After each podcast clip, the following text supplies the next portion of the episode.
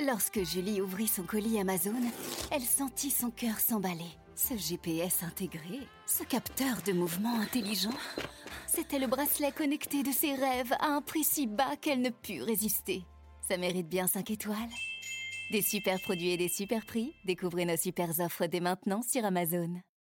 Économique avec les échos. Bonjour Étienne Lefebvre. Bonjour François. Rédacteur en chef aux échos, la déclaration des biens immobiliers. Elle continue de mettre euh, l'administration fiscale dans tous ses états sous tension, malgré le report de l'échéance finalement à fin juillet.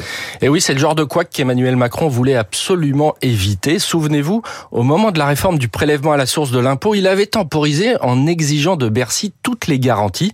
Ce qui fut fait avec succès cette fois-ci, c'est raté, même si le patron de la direction Direction générale des finances publiques réfute ce matin dans les échos tout accident industriel. Le chantier ira au bout, assure Jérôme Fournel.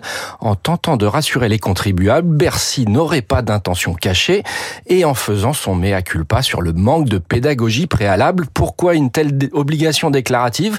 Parce qu'avec la fin de la taxe d'habitation, le fisc veut identifier ceux qui seront encore redevables au titre de leur résidence secondaire et ceux qui doivent payer la taxe sur les logements vacants. Mais dites-nous pourquoi y a-t-il un tel afflux euh, dans les centres des impôts? Alors l'administration a certes pré-rempli les déclarations, mais nombre de contribuables se sont rendus compte que certaines informations étaient fausses ou très datées.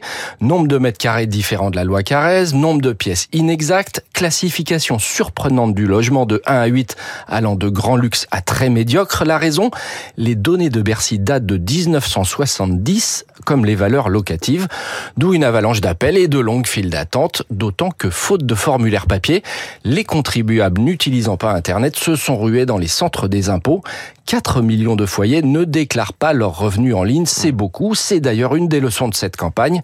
La numérisation des services publics est porteuse d'immenses avancées, mais il va falloir faire beaucoup plus pour aider ceux qui ne maîtrisent pas les outils.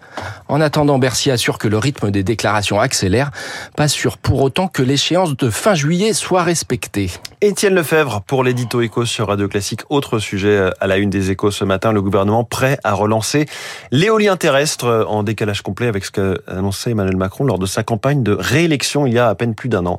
Merci Étienne, il est 7h13.